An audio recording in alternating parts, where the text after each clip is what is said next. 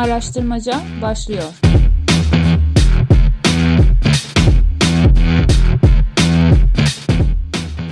Araştırmacı Podcast'tan herkese selam. Bugün Yunus'la konuğumuz benim de uzun yıllardır TEDMEM'de birlikte çalıştığım sevgili Sabiha Sunar. Hoş geldin Sabiha. Merhaba Yunus. Merhaba Müge. Merhaba Müge. Merhaba Yunus. Hoş geldin Sabiha. Ben kısaca Sabiha'yı tanıtarak başlayayım. Sabiha şu anda TEDMEM'in koordinatörlüğünü yürütüyor. TEDMEM, Türkiye Eğitim Derneği'nin düşünce kuruluşu. Eğitim politikalarını yakından takip ediyorlar. Çeşitli izleme, değerlendirme çalışmalarında bulunuyorlar. Bugün konuşacağımız konuda aslında TIMS araştırması ve bu izleme çalışmalarından bir tanesi TEDMEM'in. TIMS dediğimiz ise Uluslararası Eğitim Başarılarını Değerlendirme Kuruluşu tarafından gerçekleştirilen bir araştırma. E, açılımı ise Uluslararası Matematik ve Fen Eğitimleri Araştırması araştırması. 4 yılda bir uygulanıyor bu çalışma. Ülkelerin 4. ve 8. sınıf öğrencileri katılıyor ve şu şekilde tanımlayabiliriz belki. Ülkelerin matematik ve fen bilimleri öğretimindeki başarılarını ortaya koyuyor bu çalışmalar. Tabii sadece başarı değil odakta. Veli öğrencilerden ya da öğretmenlerden de çeşitli anketler toplanıyor ve bize okul dışında, başarı dışında pek çok faktörü de inceleme imkanı sunuyor. Bunların arasında işte ev ortamı, okul ortamı, öğretmenler ya da öğrencilerin özellikleri gibi bize resmettiği çok fazla boyut var. Ve tabii ki de bu boyutların aslında başarıyla da nasıl bir ilişki içinde olduğunu gözlemleyebiliyoruz bu çalışmalarla. 95 yılından beri yapılıyor bu çalışmalar ve 50'den fazla da ülke katılıyor. Türkiye'de bu ülkelerden bir tanesi. Hızlıca isterseniz bir araştırmanın künyesine bakalım. Ardından da Sabiha'ya ilk sorumuzu soralım. Bir araştırmanın künyesi.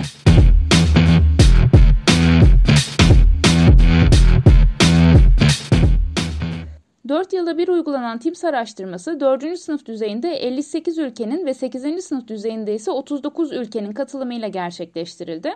Türkiye bu araştırmaya 4. sınıf düzeyinde 180 okuldan 4028 öğrenciyle, 8. sınıf düzeyinde ise 181 okuldan 4077 öğrenciyle katılım gösterdi. Bu temsili çalışmanın örneklemi Türkiye'deki resmi ve özel okulları kapsayacak şekilde belirlendi. Araştırmanın pilot uygulaması 2017'de, ana saha çalışması ise 2019 bahar döneminde gerçekleştirildi.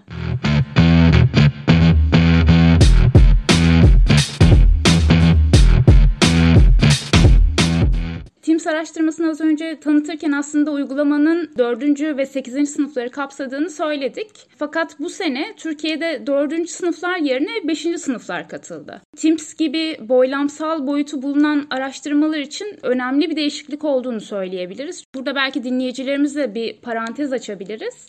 Boylamsal araştırmalar dediğimizde aynı araştırma grubundan farklı periyotlarda tekrar veri toplanmasını kastediyoruz. Bu da TIMS gibi 4 yılda bir yapılan araştırmalarda 4. sınıfta katılanları 8. sınıflarda tekrar ölçümleme imkanı sunuyor bize. Dolayısıyla da iki dönem arasındaki değişimi ya da iki dönem arasındaki ilişkileri yeniden okuma imkanı veriyor.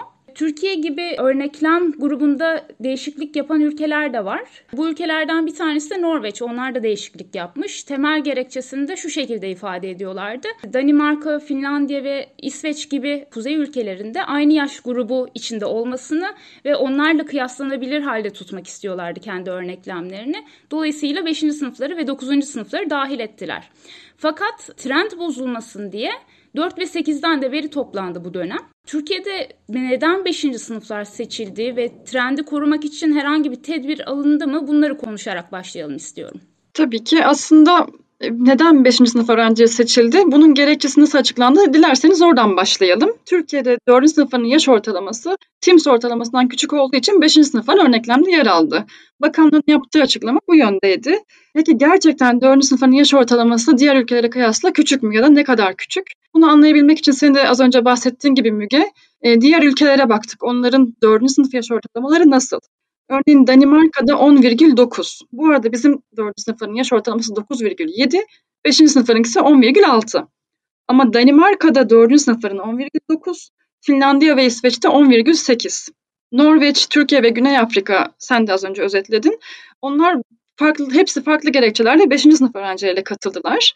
Norveç ben sonuçlarımı Finlandiya ve İsveç'le karşılaştırabilmek istiyorum. O yüzden 5. sınıf öğrencilerimle örnekleme katılacağım dedi ve buna rağmen e, yaş ortalaması öğrencilerin 10,7 oldu. Hala karşılaştırma yapmak istediği ülkelerin yaş ortalamasından daha düşük. Güney Afrika'da öğretim programları ile ilgili bir gerekçe sundu. TIMS'in ölçtüğü konularını 5. sınıfta öğrettiğini ileri sürdü ve bu karşılaştırmayı gösterdi. Ama okulla başlama yaşları farklı değil mi Sabiha? Herkes, bütün okulda sonuçta bazı ülkeler 6'da başlıyor, bazıları 7'de başlıyor. Burada yaşı eşitlemek e, yerine düzeyi eşitlemek de bir e, metodik seçenek değil mi? Yani ya örneklem seçim yöntemi buna izin verdiği için Türkiye böyle bir tercihte bulundu. 2015'e baktığımız zaman şunu görüyoruz. Türkiye 4. sınıf öğrencilerin yaş ortalamasıyla aslında en küçük öğrencilerini örnekleme sokmuş diğer ülkelerle kıyasladığımızda. O zaman da 10.9, 10.8 olanlar varmış ama bizimkisi 9,9'muş. Yaklaşık bir yaşa gelen bir fark var arada. Ee, bu sene böyle bir tercih yapması önünde herhangi bir engel yok teknik açıdan. Örneklem seçim yöntemi buna izin veriyor.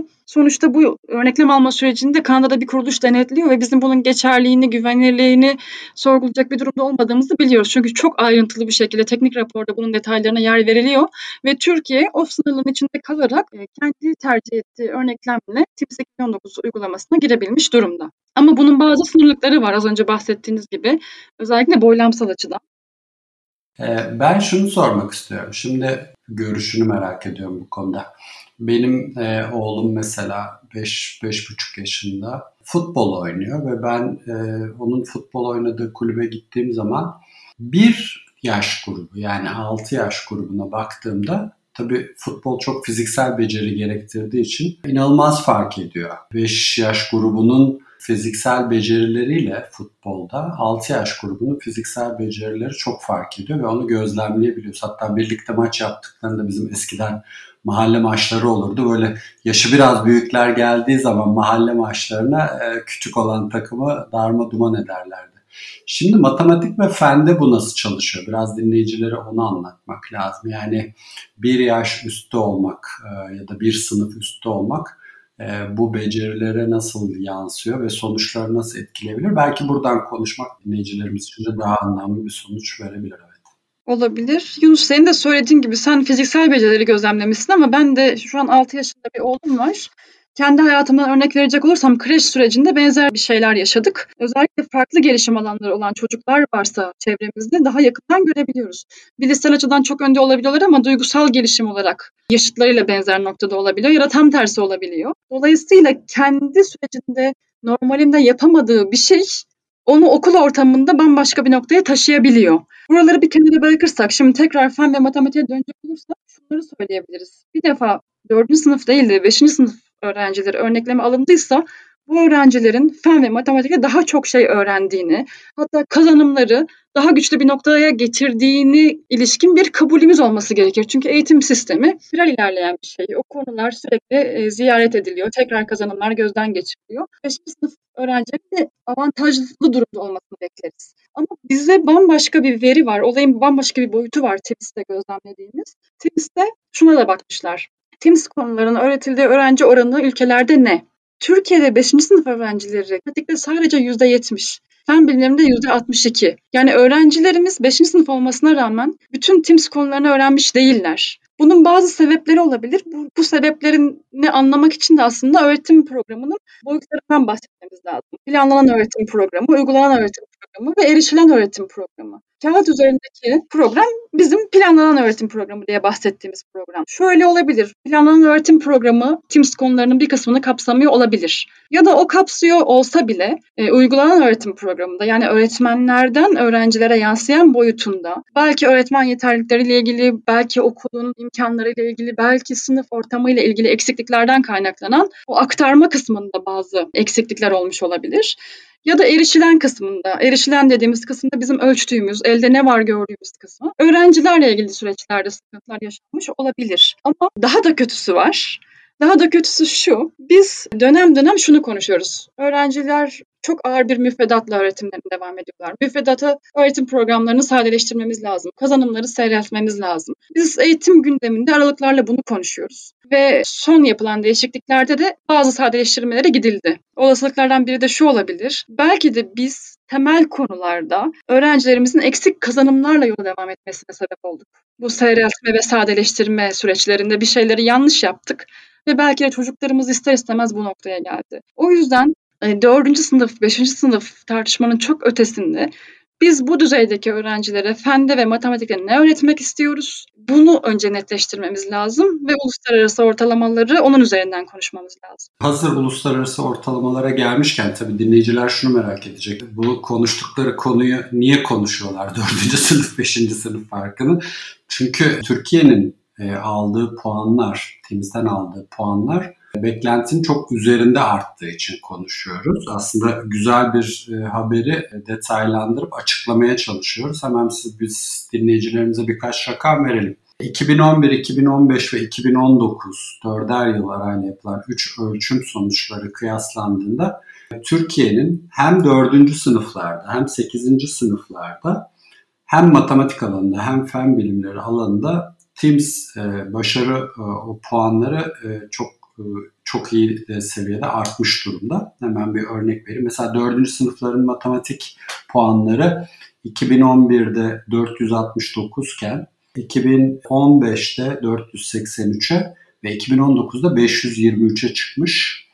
Aynı başarıyı 4. sınıflarda da görüyoruz. 2015 ile 2019 arasında fen bilimlerinde 483'ten 526'ya çıkan bir sıçrama yaşamış. Bu sıçramanın sebeplerini anlamaya çalışıyoruz. Eğitim sistemimiz çünkü bir, bir tarafıyla çok tartışılıyor. Son 20 yılda özellikle eğitim sisteminin içerisinde çok fazla müdahale oldu, çok fazla bakan değişti, çok fazla müfredat değişti ve birçok eğitim camiasında tartışmalar yürüyor. Bu araştırma da biz Türkiye'nin içinde kendi lokal dünyamızda ne kadar e, sistemimizi tartışırsak tartışalım bu araştırmada dışa bakışta bir cetvel sunuyor bize ve bu cetvelde de 2019 yılı sonuçları öğrencilerimizin 4. ve 8. sınıf öğrencilerimizin oldukça başarılı bir artış gösterdiği hatta belli alanlarda e, katılan tüm ülkelerden daha yüksek e, artışların görüldüğü bir sonuca vesile oldu. Bu güzel haber e, Sabiha. Şimdi güzel haberi biraz siz de raporunuzda çok detaylı anlatmışsınız bu başarıda nelerin etkili olduğuna dair fikirleri de duyalım 5. sınıf metodik farklılaşmayı konuştuktan sonra. Başarı puanlarındaki artışta hangi faktörler etkili oldu kısmına geçmeden önce Yunus e, şununla ilgili bir soru işareti açmak istiyorum. Bir parantez açmak istiyorum aslında. Biz ülke olarak yaşanmışlıklarımız bizi öyle bir noktaya getirdi ki bu güzel gelişmeleri bile kutlamıyoruz, sevinmiyoruz. Diyoruz ki neden acaba? Çok doğru. Bir gariplik var bu işte. Evet. Acaba 5. sınıflar örneklemde olduğu için mi? Acaba bambaşka şeyler mi oldu? Acaba neler oldu? Sadece TİPS özelinde konuşulması gereken bir durum değil. Ülkedeki tüm güzel gelişmeler için hepimizin ister istemez gittiği bir nokta var. Bu sorular var. Yani ben bunların olmadığı bir gelecek düşünüyorum. Biz pek çok uluslararası göstergede ilerleyelim. Ama ilerlememizin sebebi bizim çalışmamız, yaptığımız reformlar ya da güzel şeyler olsun. Arkasındaki herhangi bir tırnak içinde bit yeniği varsa da e, olmasın, artık olmasın. Bu Birleşmiş Milletler'in belirlediği 17 kalkınma alanındaki e, ölçümler, Türkiye İstatistik Kurumu tarafından yapılan ölçümlerin 13 e, ya da 14'ünde çok iyi sonuçlar var. Çevreyle ilgili birkaç parametrede de sonuçlar çok iyi değil. Şimdi araştırmacı olarak ben sonuçların kalan 14'üne de şüpheyle bakmama vesile olacak şey bu kurumun ürettiği işte enflasyon endeksi gibi ya da işte hazine rakamları gibi çeşitli verilerin tartışılıyor olması şu an. Dolayısıyla eğer kurum, veriyi üreten kurum, verilerin güvenilirliği, metodik yaklaşımlar konusunda kamuoyunun genelinde güven kazanmıyorsa ya da güvenini zedeleyici bir takım e, durumlar yaşıyorsa siz doğal olarak ister istemez zihninizde o verideki güvensizliği başka alanlara da taşıyorsunuz. Maalesef böyle bir durum bizim araştırmacılar olarak kendi aramızda da çok konuştuğumuz konulardan bir tanesi. E tabi kamuoyuna da böyle yansıtıldığı zaman insanlar iyi haber duydukları verilerden bile e, şüphelenip endişelenmeye başlıyorlar. Ne yazık ki bunu da düzeltmemiz lazım. %100 e, hemfikiriz. Hadi bu başarıdaki e, hangi faktörlerin etkili olduğunu güzel haberin etrafında en azından biz konuşmaya devam edelim. Biz konuşalım evet. Tims'te bu sorulardan arınmış bir şekilde en azından biraz daha içimiz rahat bir şekilde konuşmaya çalışalım. Beşinci sınıfların örneklemde yer alması puanları arttırdı mı sorusunun cevabını şöyle de cevaplayabiliriz. iyileşme sadece 4. sınıflar özelinde olmadı. 8. sınıflarda da muazzam bir gelişme var. Dolayısıyla 2011 yılından beri aslında Türkiye uluslararası değerlendirmelerde artış eğilimi gösteriyor. Güzel bir iğme yakalamış durumda. Peki bunun sebepleri ne olabilir? Aslında veriler bize neden sonuç ilişkisi kurmamıza izin vermiyor ama öğrenme ekosistemi üzerinden bazı ipuçları sunuyor.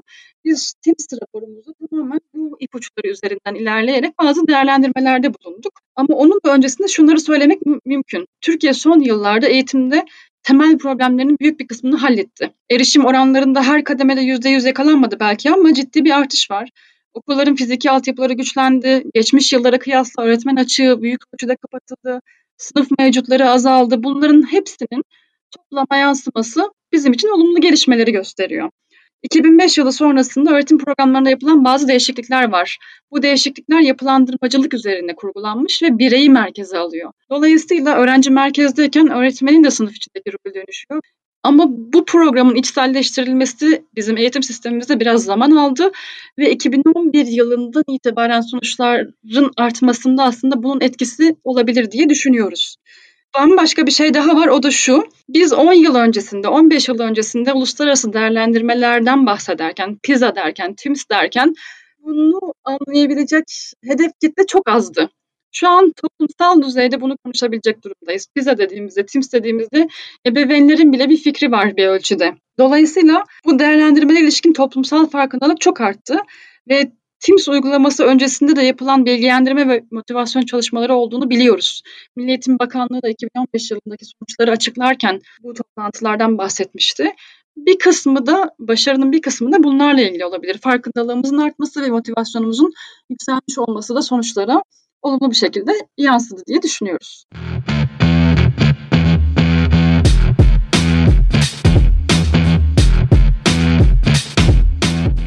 Başarıları aslında yükselişini gördük. Bir taraftan da bunların bölgesel dağılımına da bakabiliriz. Bölgeler arasında başarı durumu önemli konulardan bir tanesi. Çünkü Türkiye'de sadece bölgeler arasında değil okullar arasında da aynı şehirde de olsa başarı farklılıkları çok yoğun. Bunu kendi içimizdeki ölçümlerden de görebiliyoruz. İşte bazı referansları e, kademeler arası geçiş sınavlarından da alabiliyoruz örneğin. Tabloya da bakıyorum siz raporunuzda da oldukça detaylı incelemişsiniz. Doğu Marmara, Ege, Batı Anadolu en yüksek başarı puanına sahip bölgeler olarak görülüyor. Ee, Kuzeydoğu ve Güneydoğu Anadolu ise işte 480 bandında ve en düşük başarı puanına sahip bölgeler ve Doğu Marmara ile Güneydoğu Anadolu'yu karşılaştırdığımız zaman yaklaşık 100 puanlık ciddi büyüklükte bir fark var. Bölgeler arası farklılıkları açıklamada hangi faktörlere başvuruyoruz ve bu farklılıkların ortadan kaldırılması için bakanlık ve diğer eğitim paydaşları ne tür müdahaleler yapabilir ya da yapılmakta biraz da bunları konuşalım. Tabii ki Müge. Şöyle ki aslında bu fa- bu farklılıkları açıklarken hem sosyoekonomik hem de sistemle ilgili faktörleri göz önünde bulundurmamız lazım ve bunların bir kısmı da iç içe geçmiş durumda. Çünkü bölgenin kalkınmışlık düzeyi ile öğrenci başarısı arasında doğrudan bir ilişki var. Az önce saydığım bölgelerin arasında da kalkınmışlık düzeyi açısından ciddi farklar var. E, kalkınmışlık düzeyi arttıkça evdeki öğrenme kaynakları artıyor, okul dışı öğrenme etkinlikleri yaygınlaşıyor, okul öncesi eğitime katılım oranları artıyor, ailenin eğitim düzeyi artıyor ve bunların toplamda etkisi aslında bu farkın sosyoekonomik boyutunu açıklıyor. Bir de sistemle ilgili faktörler var. Bu da aslında buna paralel olarak ilerliyor. Peki bunlar ne? Örneğin bu farkların başında bence öğretmen geliyor. Seninle birlikte yaptığımız araştırmalarda da hatırlarsan hep yazdığımız bir şey vardı. Öğretmenlerin Türkiye'de özellikle dezavantajlı bölgelerdeki görev süresi bazı bölgeler için ortalama iki yıl.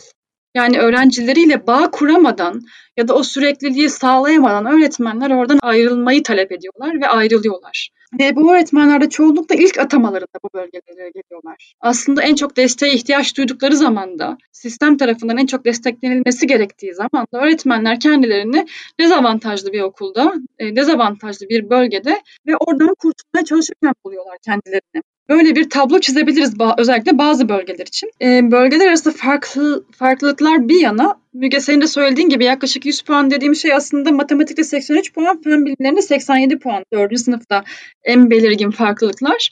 Daha önceki kıyaslamalarımızda şunu söyleyebiliyorduk. Bu seneki TIMS için onu söyleyemeyiz ama kaç puan bir yıllık öğretime denk geliyor? Yaklaşık 40 puan olduğunu söyleyen çalışmalar var bundan önceki e, TIMS ve PISA döngüleri için. Birbirinden farklı referanslar var. Biz bunu ortalama 40 puan alırsak şunu söyleyebiliriz. Türkiye'nin doğusu ile batısı arasındaki öğrenciler arasında yaklaşık 2 yıllık bir fark var aslında bakarsanız. Ama bir yandan da bazı bölgelerde örneğin Orta Doğu Anadolu'da 8. sınıf öğrencileri matematik başarısını 65 puan arttırmış.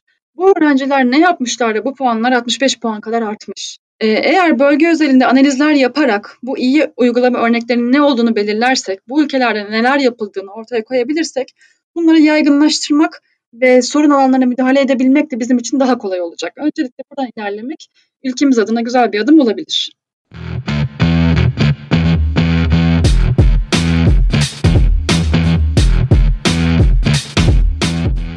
Çalışma aynı zamanda ailelere ya da öğrencilere e, ya da öğretmenlere ya da okul yöneticilerine de sorular soruyor. Burada dikkatimizi çeken faktörlerden bir tanesi Sabiha seninle konuşmak istediğimiz konulardan bir tanesi de ebeveynler oldu. Ebeveynlerin okullara yönelik algısıyla çocukların başarıları arasında enteresan bir ters korelasyon var diyelim. E, ebeveynlere şunu soruyor çalışma. Çocuğun okulundan ne kadar memnunsunuz? Ee, burada gruplara ayırıyor. Çok memnun olanlar, memnun olmayanlar ve kısmen memnun olanlar diye. Ve çocukların başarısıyla, e, Teams puanlarıyla ebeveynlerin okuldan memnuniyetlerine çapraz ilişkiyle bakıyor. Ve burada enteresan bir şey karşımıza çıkıyor. Ebeveynler çocukların okullarından memnun olmadıkça yani memnuniyet seviyeleri düştükçe çocukların başarıları artıyor ya da ters yönde diğer bir ilişki. Yani ebeveyn ne kadar okuldan memnun değilse çocuğun başarısı o kadar artıyor. Normalde şu beklenir aslında. Uluslararası ortalamalarda daha birbirine paralel bir seyir var. Bu da şu demek yani ebeveynin okuldan ne kadar memnun olduğuyla aslında e, çocuğun başarısı arasında çok doğrudan bir korelasyon yok demek. Ama bizde e, ebeveyn memnuniyetsizliği diye bir durum var. Ebeveynler çocuklara mı yansıtıyor? Çocuklar ebeveynlerin düşüncelerinden mi etkileniyor okulla ilgili? Ya da çok daha birbirinden bağımsız işleyen bir süreç mi? Burayı biraz bize anlatsana. Sen nasıl okuyorsun bu sonuçları? Aslında tahmin etmesi güç bir bulgu bu ya da yorumlanması güç bir bulgu. Ama şunu da söylememiz lazım. Türkiye'de çocukların okulundan çok memnun olan 4. sınıf öğrenci velilerin oranı sizce kaçtır? Çok memnun dediğimizde bir soru işareti oluşur ve bunun düşük olduğunu bekleriz değil mi? Ama %77. Yani her 4 veliden 3 tanesi öğrencinin gittiği okuldan memnun. Bu noktada aslında beklentiler devreye giriyor. E, velinin beklentisi arttıkça okuldan memnuniyet düzeyi azalıyor olabilir. Ama okuldan beklentisi kendi yapamadığının üzerine bir şey eklemesi ise orada da diğer parametreleri ele almamız lazım. Şunu mesela düşünmemiz lazım. TÜİK verilerine göre Türkiye'deki çocukların yani 18 yaş altındaki bireylerin üçte biri yaklaşık 7 milyonu şiddetli maddi yoksunluk içinde. Dolayısıyla ailenin okuldan beklentisi kendisi belki de hiçbir şey katamıyor ona. E, ne katarsa kabulümdür. Çocuğum okulda ne ararsa kabulümdür e, doğrultusunda ilerliyor olabilir. Ve şunu da görüyoruz aslında sosyoekonomik durumla öğrenci başarısı arasındaki ilişki de bize bunu söylüyor. Sosyoekonomik olarak avantajlı öğrenciler daha başarılı, dezavantajlı öğrencilerin başarı düzeyleri daha düşük. Bu açıdan baktığımızda da birbirini tamamlayan bir tablodan söz edebiliriz. E, velinin okuldan beklentisinin artması, dolayısıyla memnuniyet seviyesinin düşmesi aslında velinin çocuğun eğitim ve öğretim süreçleriyle yakından ilgili olduğunu da gösterebilir bize.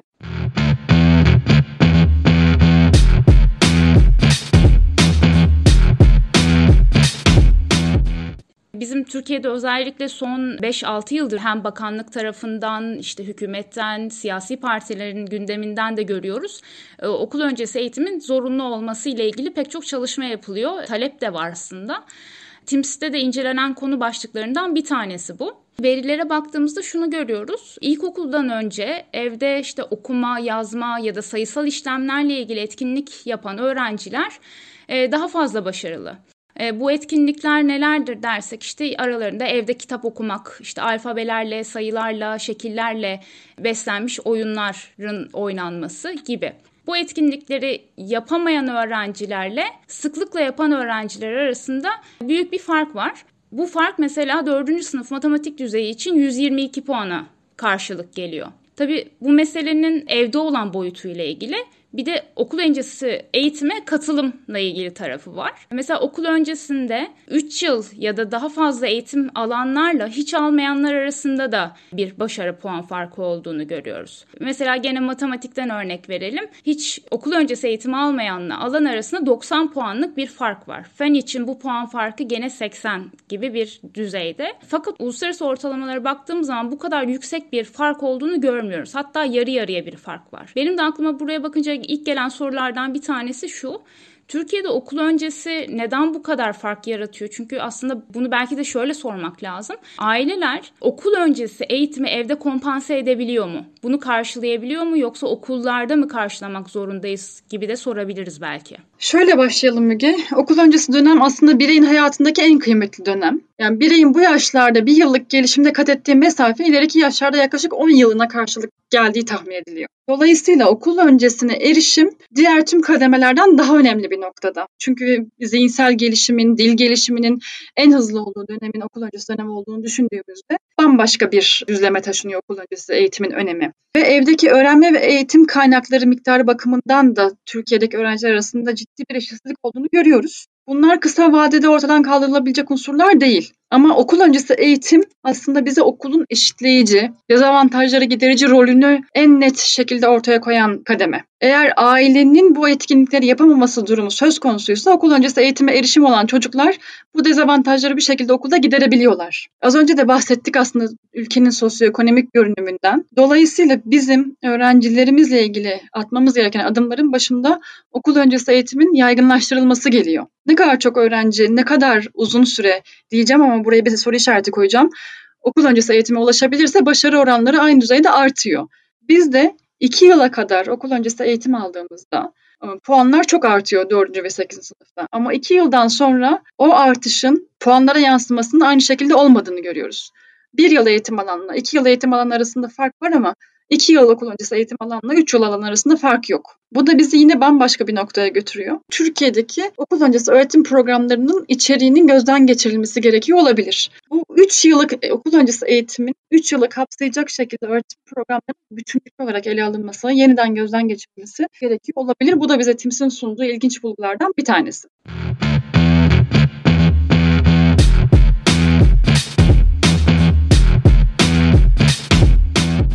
Benim rapora bakarken dikkatimi çeken konulardan bir tanesi son zamanlarda da çok konuşulan akran zorbalığı. Okuldaki öğrencilerin aynı sınıfta birbirine karşı zorbalık diye tabir ettiğimiz davranışlar. Bu soru da sorulmuş ve bunu hemen dinleyicilerimiz için açılmıştı. Dalga geçme, lakap takma, dışlama, çalma, zarar verme, korkutma gibi e, eylemlere maruz kalıp kalmadığı sorulmuş öğrencilere ve bir gruplama yapılmış. Buna haftada bir kez maruz kalanlar, ayda bir kez maruz kalanlar ya da hemen hemen hiçbir zaman maruz kalmayanlar diye bir ayrım yapılmış. Hemen hemen hiçbir zaman e, bu zorbalığa maruz kalmadım diyen öğrencilerin oranı %60 Türkiye'de. Ayda bir maruz kalıyorum. Bu biraz önce saydığım zorbalık türlerinden birine diyenler %32 ve haftada bir kez maruz kalıyorum diyenlerin oranı %9.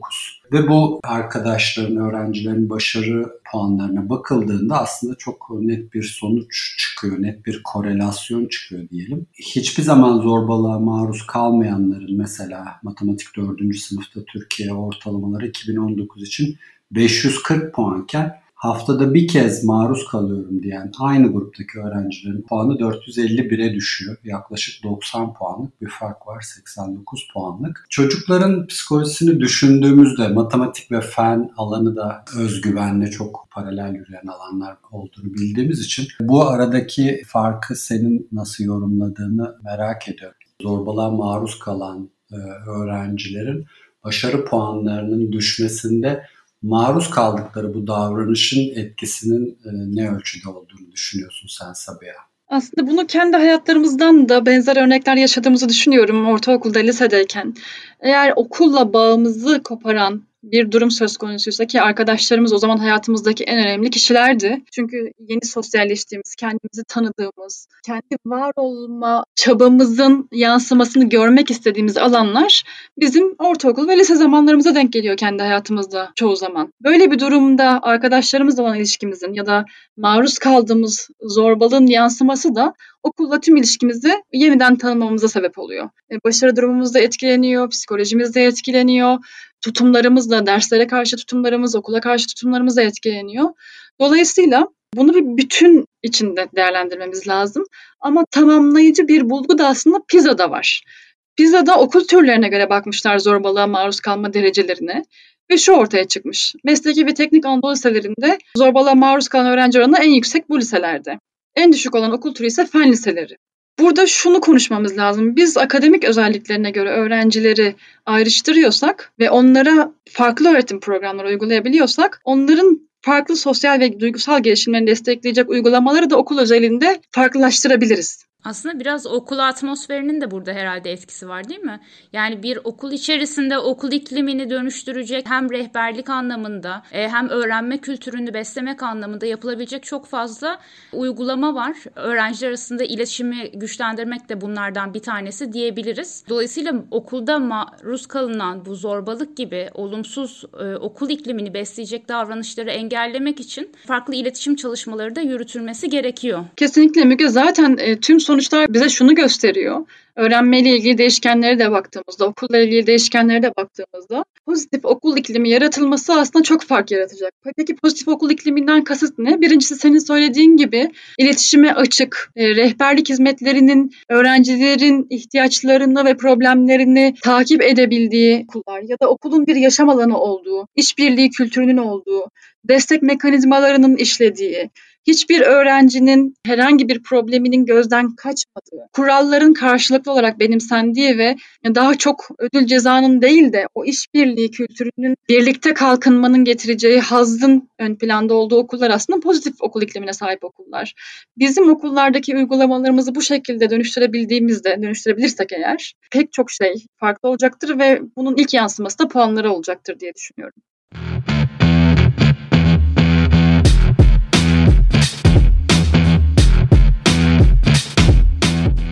Evet, çok geniş bir çalışma, birçok boyutu var çalışmanın. Bu boyutlar arasında evde, okulda, öğretmenle birlikte öğrencinin kendisini yapabileceği birçok farklı gelişim alanı var aslında. Ee, senin gördüğün en son öneri anlamında bu raporun bulgularından hareketle odaklanılması gereken e, birkaç noktayı da alıp istersen sohbetimizi tamamlayalım. Tabii ki aslında şöyle özetleyebiliriz. Bize bulguların işaret ettiği şeylerin başında erken yaşlarda destek mekanizmalarının kurulması geliyor. Ailelerden kaynaklanan dezavantajları giderebilmek için mümkün olduğunca çocuklara nitelikli okul öncesi eğitim vermemiz lazım ve bunu bölge bazlı düşünebiliriz. Dezavantajlı bölgelerde bunu yaygınlaştırmak için farklı işbirlikleri ve yerel yönetimlerle işbirliklerinin kurulmasını gündemimize alabiliriz. Onun dışında az önce öğretmen konusuna girmiştik. Nitelikli öğretmene e, sahip olma hakkı aslında her çocuğun birinci hakkı. Bunu yapabilmek için de yani dezavantajlı bölgelerde öğretmenlerin kalma süresini arttırmak için aslında bizim önlem olarak aldığımız bir sözleşmeli öğretmenlik uygulaması var. Sözleşmeli öğretmenlik uygulamasıyla öğretmenler 2015 yılından beri bu şekilde atanıyorlar ve atandıkları yerde en az 4 yıl kalmak zorundalar. Ama bu bunun çözümü olmadığını görüyoruz. Çünkü e, hem sözleşmeli öğretmenlerin özlük hakları kadrolardan daha da farklı hem de öğretmenler bunu mecburen katlanılan şartlar olarak görüyorlar. Bu da onlarda motivasyon düşüklüğüne, strese, gerginliğe sebep oluyor. Bunun yerine yani zorunluluktan kaynaklanan bir önlem yerine dezavantajlı bölgelerde çalışmayı özendirecek, lojman desteği, hizmet puanı eklemesi gibi bambaşka şeyler planlamamız lazım ki öğretmen gönül rahatlığıyla orada uzun süreler kalabilsin. Bir diğeri de yüksek başarı beklentisi. Okulda öğrencilerden bir başarı beklentisi varsa öğrenciler başarıyorlar. Aslında bu da pozitif okul ikliminin bir bileşeni. Sizden başarmanız bekleniyorsa onun için elinizden geleni yapabilirsiniz ama siz e, öğrencilerden ne okul müdürünün ne öğretmenin ne de velinin bir beklentisi yoksa siz de profilinizi düşürüyor olabilirsiniz. Özetle söyleyebileceklerim bunlar aslında işaret edilen bulgular PISA'da da, TIMS'te de, kendi yaptığımız ulusal değerlendirmelerde de hep aynı noktaya çıkıyor. politika belgelerinde de aslında biz her şeyin farkındayız. Üst politika belgelerindeki hedeflere baktığımızda çok güzel hedeflerimiz var. Ama bunları gerçekleştirebilmek için gerekli finansman planlamasının ve e, inisiyatifin alınması gerekiyor. Dediğin gibi biraz finansman, biraz iradeyle birleşirse daha hızlı yol alabilecek bir noktada Türkiye. Dileriz o yolu hızlı bir şekilde alabiliriz önümüzdeki yıllarda. Ee, tabii son iki yıldaki bu ekonomik sıkıntıların da bu süreçte oldukça etkisi olduğunu da düşünüyoruz bir yandan. Salgının da olumsuz etkileri olacak ne yazık ki. Doğru, salgın aynı zamanda ekonomiyle beraber e, önümüzdeki birkaç yıl hala zorluklar içerisinde bazı şeyleri düzeltmeye çalışıyor olacağız gibi görünüyor. Sabiha ağzına sağlık. Çok teşekkür ederiz geldiğin için. Ben çok teşekkür ederim. Çok keyifliydi benim için. Teşekkür ederiz Sabiha katıldığın için, değerlendirmelerin ve katkıların için. TEDMEM'in Teams 2019 incelemesi yakın bir zamanda yayımlanacak. Hem bizim hesaplarımızdan hem de TEDMEM'in hesaplarından araştırma e, bulgularını da takip edebilirsiniz. İlerleyen dönemlerde de eğer konuşmamızı istediğiniz herhangi bir rapor olursa da araştırmacapodcast.gmail adresinden bize ulaşabilirsiniz. Yeni bölümde görüşmek üzere. Hoşçakalın. Hoşçakalın.